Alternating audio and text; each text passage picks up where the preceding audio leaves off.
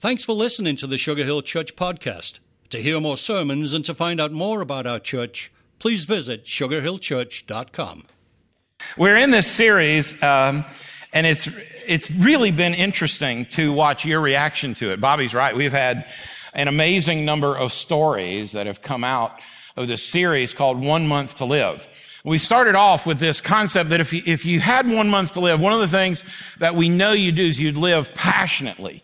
I mean, you, you'd, you'd find passion in everything that you do. And then secondly, you'd learn to love completely. Some of the notes that I got from you guys this past week has been amazing. And um, what was interesting was the first week we said, why don't you send me a text to a Google number that wasn't attached to any contacts. Unless you put your name on it, we didn't know who it came from. And wanted to know, you know, what is it that would separate you from your passion and what is it you're passionate about? What do you believe God wants to do in your life? And about 450 of you sent text in wanting to know about that. And so y'all are absolutely exhausting me in my prayer life because um, I promised I'd pray for those for 30 days. So I've had to break it up into morning and evening Otherwise, I, I don't get any work done because I'm praying for y'all. So on the other hand, what I have found is it is really cool to pray that long. And um, because all of a sudden, most of us don't. I mean, I normally don't. I mean, for me to take a solid hour and pray is, is freaky to me because, you know, what I like to pray is, hey, God, let's do this thing. You got me? Good. You know, let's go. Because that's kind of my temperament. And y'all are teaching me how wonderful it is to pray for you. And it's really one of the greatest things I've ever experienced. And so I want to keep hearing the stories from y'all about what God's doing in your life. Will you please send those to Bobby or send them to me? Because we, we really, really, um, we're a church who doesn't really measure how many people come. Um, I mean, the numbers of people in church, that just doesn't crank our wagon. I mean, what gets us excited is when we hear this fresh story of what God's doing in your life, which leads us to today, our topic about learning humbly working on this sermon this week, I thought to myself, I, and I needed to give you a disclaimer. Um, I am not qualified to speak to you about humility. I'm probably the most selfish person I know. Uh, I'm, I'm probably the most egotistical person I know. And I know what you're thinking, Chuck, why? And it, I, I, don't know. Um, but, but I'm full of me. And, and to teach on humility, feels a little bit like accepting an award for humility. You know, just something's wrong about that. And now this year's most humble servant of God is, you know, and then that person's supposed to say, no, really, no award for me. Give it to somebody else. Me, I would say, ooh, nice trophy, you know? And that's because we struggle trying to learn humbly. I mean, I, in Psalm chapter 20, verses 7 and 8, here's what it says. Some trust in chariots and some in horses, but we trust in the name of the Lord our God. They are brought to their knees and fall, but we rise up and stand firm. Now, you know, people who, people who know they're at the end of their life, one of the things they learn to do is they learn to, to surrender because they need other people to help them. And you know, one of those picture perfect processes of, of, of humility is this willingness to say, I can't do this alone. I need help. But you know, we tend to not learn those things until we've had some colossal failures. When I think about the failures in my life, I have had some colossal, epic failures. I know how to mess up. I mean, I have a master's in total mess up. I mean, I, I, can do it like nobody's business. And when we do that, and by the way, I would just say on behalf of you, in, in your humility, so have you. If you haven't messed up, you're not breathing. I mean, it's just human nature to have these colossal failures. But when we have these failures, we have kind of three options in how we deal with them. And, one of them is that we just kind of ball up and hole up and scrunch up and we get in a fetal position and we just whine about it. You know, oh, just messed up. You know, and then we, we kind of stay there and we kind of wallow in it a little bit. We're like a, we're like a pig in mud. We just kind of get bathed and, and all of that. I feel so sorry for myself. And you say, nobody wants to know we do that, but some of us do, don't we? And we just wallow in it for a long time because the mud is soothing and we just think, oh yeah, I'm just so sorry and I was so bad. God can't ever use me again and I'm just an awful person. And what the Greek says about that is shut up. Now you have a second option. The second option is the one we really like to take because this one's fun. I had a colossal failure. Watch this now. I had a colossal failure. Are you ready? And it's Freddie's fault. Way to go, Freddie.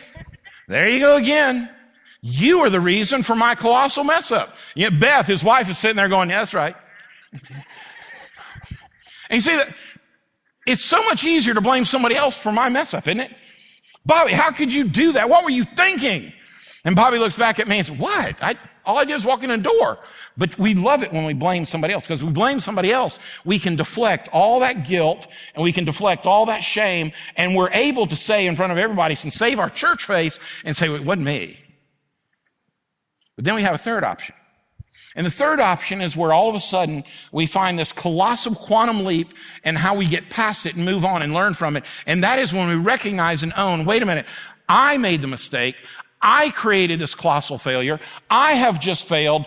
And now I want God to do his greatest work in my life and bring me out of that failure. And that's where I have learned where we literally understand with humility the fact that God, a heavenly God, our creator, our sustainer, who does his best work when we are at our worst. I don't know about you, but the fact is, I have lived through some colossal failures. I have made some colossal mistakes. But you know, to do that, we've got to depend on other people. We, we got to stop being so self-sufficient and proud. And, and then we begin to understand the truth found in 2 Corinthians chapter 12, verse 9. It's one of those challenging passages where Paul, the writer, is struggling with this issue in his life and his faith. And three times he goes to God with, are you sure this is what we're supposed to do? Are you sure this is what you want to do? Are you sure that's what you're asking me to do? And then God says there in 2 Corinthians chapter 12, my grace is all you need. Is that not beautiful? My grace is all you need. So there you are, balled up, worried, fretful. There you are, blaming somebody else. There you are, looking for God to bail you out. And what God says in all three cases is this all you need is my grace. All you need is me. That's all you need. But listen, it gets better. It goes on and says, My power works best in weakness. God says, wait a minute, when you're at your worst, I'm at my best. When you're at your weakest, I am strongest. When you are in a mess, I'm in control. God comes along and says, when you have completely surrendered, when you are done, He shows up and says, now we're going to learn something. Now we're going to do something. My, my girls, I, I, I loved watching our daughters play ball. And girls, when they play ball, always have this same phrase. And here's what it is. My girls played, uh, they, they played basketball, they played volleyball, they played softball. I mean, I spent half of my life in a gym or a field. And, and all the while, you know what girls always say to each other when they're playing sports? Here's what they say. You got that girl. And they don't just say it, they say it with attitude. You got that girl. You know, I, I love that. I mean, one of my daughters would shout at my other daughters down the court playing basketball, You got this, girl. And I'd watch, No, she doesn't. no. But you know, they believe it. You got this girl. Listen, here's what I really do believe. If we could fully comprehend this concept, there we are going through life. We have a colossal failure. We throw away those three options and recognize a God who is promised to us in Psalm 121, who never slumbers, who never sleeps. That God, when you woke up this morning, was there for you. And here's what he said. I got you. I got you. Come on. I've got you. My grace is all you need. When, when you're weak, I'm strong. And then scripture goes on and says, so now I am glad to boast about my weakness so that the power of Christ can work through me. Scripture saying, listen, when you've got a colossal failure, do this. Open the window and the door of your heart, take a peek in there, and what do you see? Do you see the mirror reflection of you or do you see God at work within your heart? Because see, if God is not at work in your heart, that means you haven't totally surrendered to Him. That means you're not allowing him to do his work. You put a lid on what God wants to do in your life. And listen, in the free will that God offers you, literally what you're saying is, no, I got this, Lord. I don't need you. All the while, the God of all creation, the God that sustains our life, the God who gave his son to give you life and abundance today and life eternally forever, the God who left us the Holy Spirit that would lead and guide, protect and guard us. We said to all of that, no, I got this. When God says, why, why don't you do this? Why don't you take about 20 steps backward and run as fast as you can? And when you get about six feet away from God, leave your feet and take a flying leap into the arms of a God who holds his arms out like this and reaches out around them, especially if you're like me and when you jump six feet out, you're only going go about eight inches and he catches you and he says, I got you. We got this. Isn't that what you want? Isn't that what we long for? You say, Chuck, listen, I, you just don't understand my life. I, I'm completely powerless in my life. I'm not in control of my life. My marriage is a disaster. My job is a disaster. My finances are a disaster. My kids are a disaster. My calendar is a disaster. I, Chuck, I just feel so powerless. Well, let me point out something pretty simple. This here is a motocross motorcycle. All right? Now, as a kid, I rode one like this. And I loved it. Now, this motorcycle here is designed to do motocross. Now, if I took this motorcycle and went down and decided to get in the race, and I looked and I said, wow, they're my colors. They're red and black. How good is this? And I took it off the kickstand and I put my hands on the handlebars, got out on the motocross track and started pushing it. And I just eventually got to where I could run with it. And I'm just running along with my motorcycle. And everybody else is going around me and they're on, on the laps on the motorcycle going, and, and they're flying by me. But I'm running. I got my motorcycle. You know what I'd be? An idiot. You know, people be saying, Chuck, dude, this thing has a motor in it. All, if you push this button, it'll start. And then you can sit on it and you turn this and it goes, ying, ying, ying, ying, and it takes you somewhere. And all of a sudden you can race with everybody else.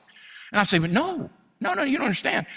I like this motorcycle, but the fact is, I just want to push it. You know what happened? They'd run over me. Now let me state the obvious. This motorcycle has plenty of horsepower. But it's only horsepower if I use it. Now watch this. God offers us the horsepower that's necessary to live this life in abundance and fullness and in grace and in joy. And some of us are getting up every morning and walking over to God's horsepower and pushing it all the way into work. And we get there, sweat's pouring off of us and we're walking in there and people say, wow, cool motorcycle. I know. I pushed it in. You did what? I know it's, I know it's a cool motorcycle. I pushed it in. They should fire me for no other reason than being stupid. What do you mean you pushed it in? Doesn't it have a motor? Yeah. Well, does it start? Yeah. Why didn't you crank the engine? What a great motorcycle. He said, that's exactly how we treat the power of God.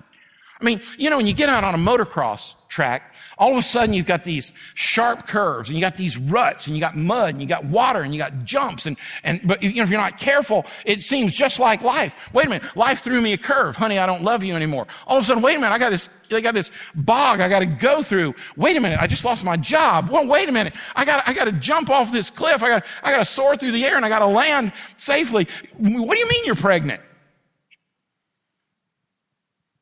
Seems like life is a pretty good metaphor for what it looks like when we try to go through this journey in our life. And you know what? I've also noticed that you, you wear these goggles when, when, when you're, when you're there and they, they put these goggles on like this. Does that not look stupid or what? People on podcasts are saying, what? I want to see that. And you know, when, when you're not running in front of the pack, you're kind of in the middle of the pack. And in the middle of the pack, what happens is all that dirt and all that mud and all that stuff flies up in your face and your goggles are covered and you can't see and you're racing the engine and you, what do you do? And they have these little tear off sheets that you tear off so you can see clearly again. You know why they do that? So you know where you're going. So you know what to do. So, so you can see clearly for the direction and where you're headed. You know, God says, I offer you a clean view. I offer you the ability to see clearly and to move forward. Let me give you a brand new visor. But we tend to struggle with it. We tend to, tend to just leave God's horsepower alone and take it on as if it were, were us. And then you know inevitably what happens when you're on a motorcycle, you're going to crash. And when you crash, you got a choice. What do I do now? Some of us have had some of those life crashes and we've literally just splatted. And the first lesson to learn humbly is this I need to learn from my failures. I need to learn from my failures. Now, here's, let me give you this just most practical perspective. You see, every time we fail, we have two options. A, it is a crutch we put underneath ourselves and say, Oh, God can't ever use me again. I've really messed up. I want to hang on to this guilt. I want to be a martyr. I want, I want everybody to know how sorry I am and I want to cry for the rest of my days. Or we can see, wait a minute, this is a ladder that God has put before you that adds to your testimony and to His grace and to His mercy and His goodness. And you can climb that ladder and you can improve your testimony. You can use it for His glory or you can wallow around with that crutch. It's all up to you. And God lets you choose. God lets you pick which one of those you want to be. You want a crutch? You want a ladder? You get to pick. And it's all on you. You get to decide which way you want to go. And we make those choices. I need to learn from my failures. Let me state the obvious again. Everybody fails in life. All of us do. I fail, you fail. We all fail in this life. Let me give you a picture biblically from a guy who knew what colossal failure was. His name was Simon Peter. And it means the rock. I mean, Jesus picked this dude. Now, this is the same Peter who stepped out of the boat onto the water and walked on water. This is the same Simon Peter who Jesus looked at and said, you are the rock. I mean, can you smell what the rock is cooking? I mean, here he was. He was the man. And Jesus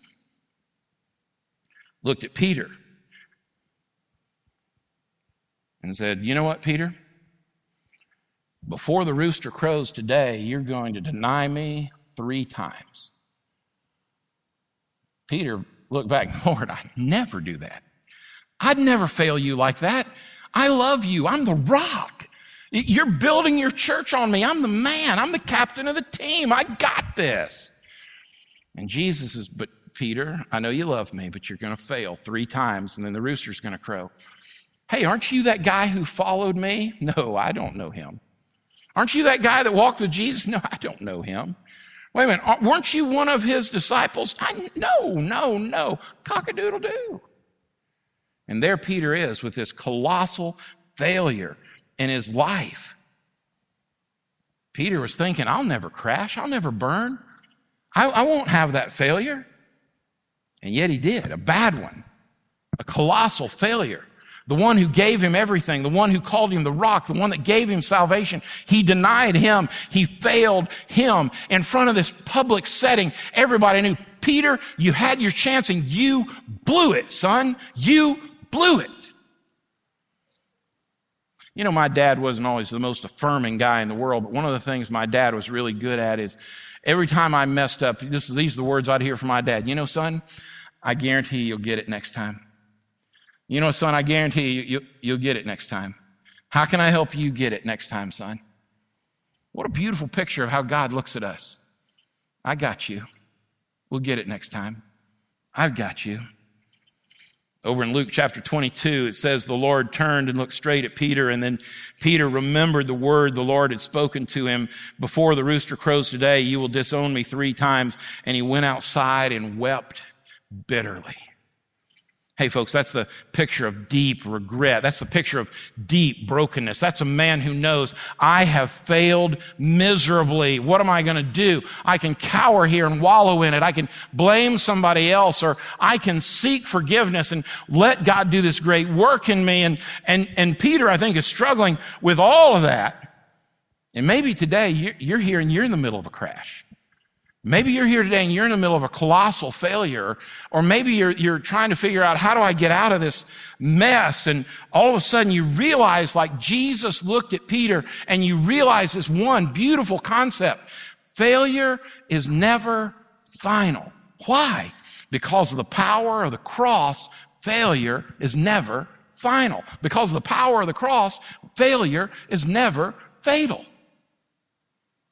I mean, we serve a God not only the second choice, but the third and the fourth and the fifth. Who comes along and looks at us and you look in the mirror and say, I am a colossal screw up. And God comes along and says, and I love you. I know you are. Come here. We got this. And that's when you recognize, how do I wallow in self-pity? How do I blame someone else? You know, you, you look at this and you recognize, wait a minute, I need to take responsibility for my failures. You say, well, Chuck, where do you get that? In Proverbs 28, 13. Scripture says, a man who refuses to admit his mistakes can never be successful. But if he confesses and forsakes them, he gets another chance. Is that not beautiful? Isn't that great? I mean, I have just had a colossal meltdown and God says, but wait a minute, just kind of fess up and come make that flying leap. I've got you. We got this. I mean, I can almost see the Lord Jesus saying, we've got this. We can count on me. I've got you. After the crash, Peter just, it wiped out all of his pride. and It wiped out all of his self-sufficiency. And now God could really use him. I mean, you think about it. We, he was totally broken, broken, totally useless, totally alone, totally guilt-ridden, totally uh, feeling like I have just blown it. And then Jesus comes back.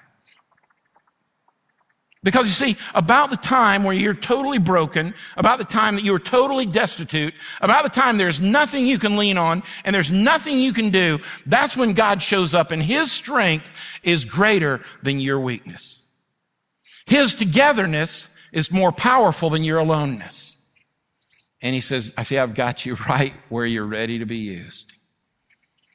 And He pours into us this grace and this love and forgiveness.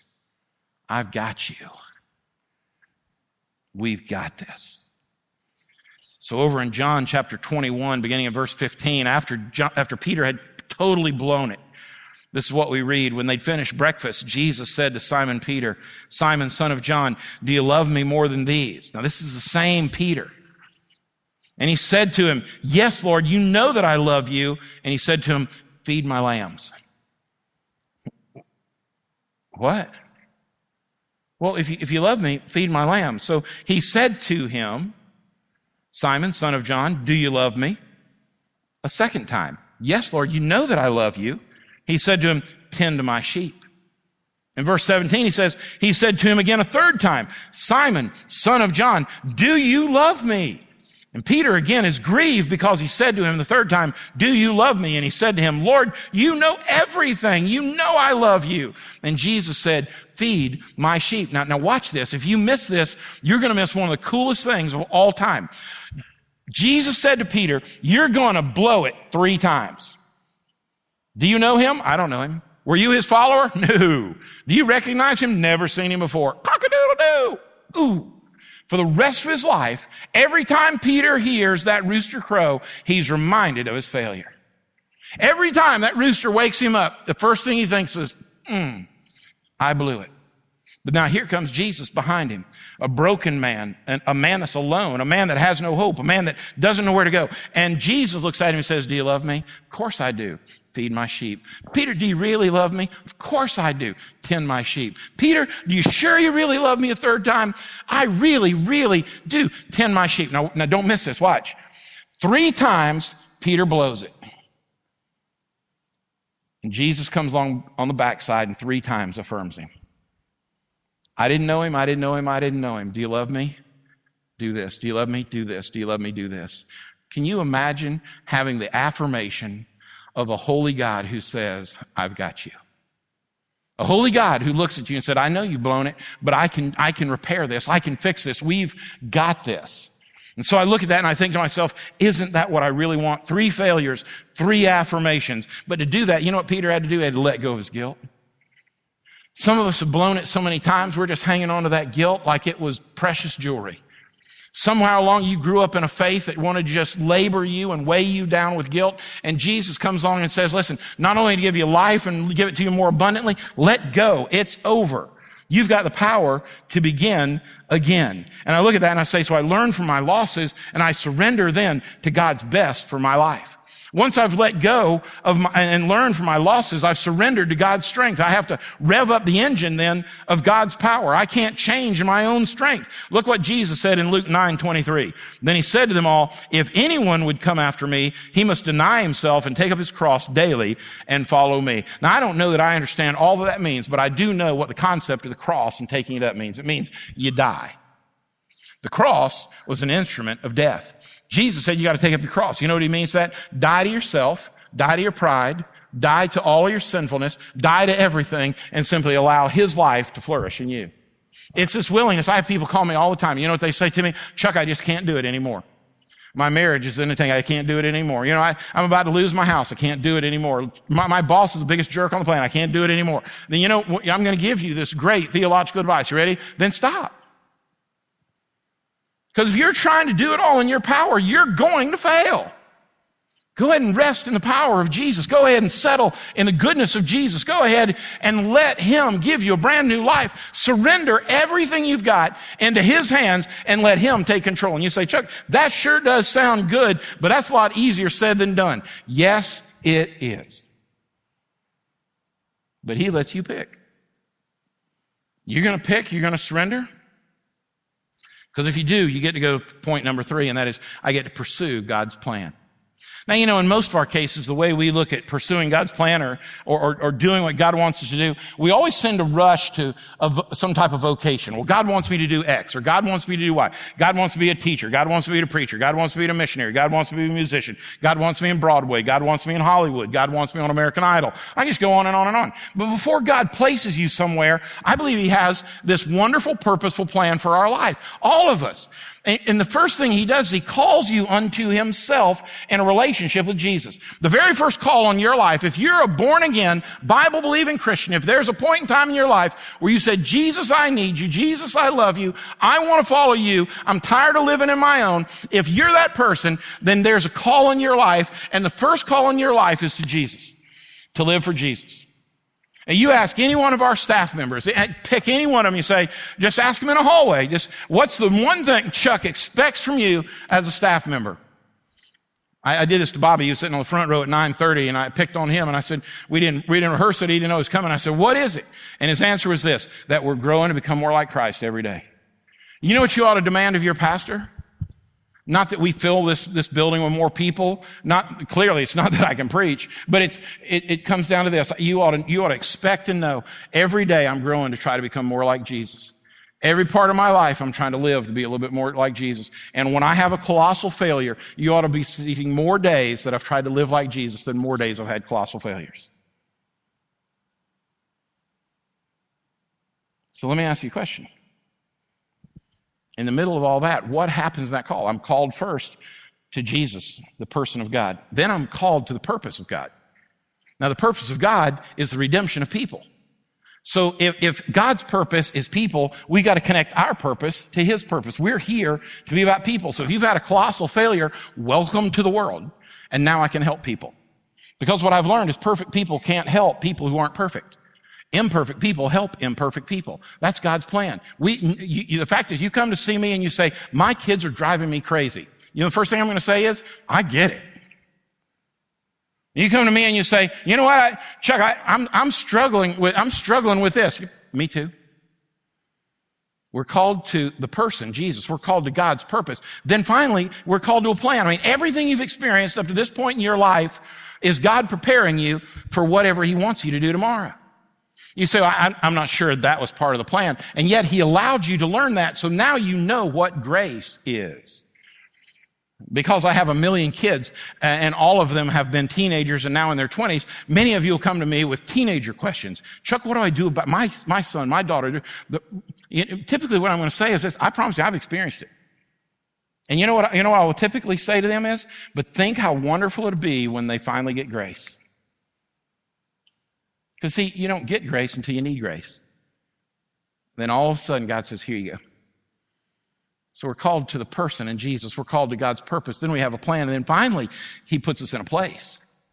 But along the way, in doing that, we find this unbelievable thing in finding God's plan. The three quick steps. Number one, we have this call. I want to do this. God, I want to take this flying leap into your arms. I, I want to trust you. I know you've called me. So I jump in and I'm just super Christian for a while. And then all of a sudden, I hit the wall. I get the call and I hit the wall and all of a sudden I realize, wait a minute, those church people are mean. They're self-centered like people outside the church too. They, they didn't like me any more than the guy at work. There was no place for me. I wanted, and I hit the wall. And then finally, after I hit the wall, I have the fall. I have the call. I've hit the wall. I have the fall. And you fall in one of two ways. You either fall flat on your face or you fall on your knees. You know what I've discovered? Every time I fall flat on my face, I give up on God. And every time I fall on my knees, I find His presence and His power. Maybe that's you today. Which brings me all the way back to Psalm 20, verse 7. Some trust in chariots and some in horses, but we trust in the name of the Lord our God. They're brought to their knees and fall, but we rise up and stand firm. If you stand proud, you're going to fall on your face. But when you get on your knees and you trust Him for His power, He'll raise you up for greatness and He has a plan for your life. And that's your call. That's your pick. Some of you today are saying, Chuck, all that sounds really good. But what do I do now? You know what you do right now? You stop trying to fix yourself and you let God take over your life. You open up that window in the door of your heart and you let God start changing you from the inside out. And all of a sudden, you start realizing wait a minute, in His power, these things can happen. And in His grace, I can find forgiveness.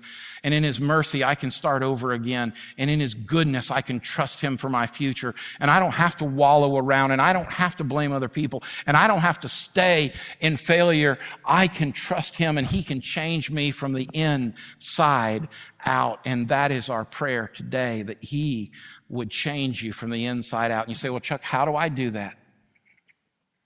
Well, it's real simple. Number one, Jesus, I need you. I love you.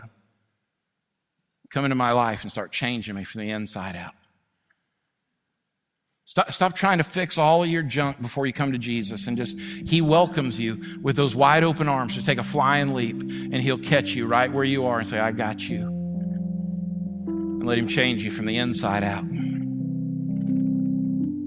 I, have discovered that all of us are either in the middle of a colossal failure, about to go into one, or just coming out of one. It's part of life. And none of it caught God by surprise. I mean, he never walked through heaven going, wow, I didn't see them messing up like that. And there he is waiting on you. I've got you. Come run into my arms. Let me catch you. And clean me up and make me new from the inside out.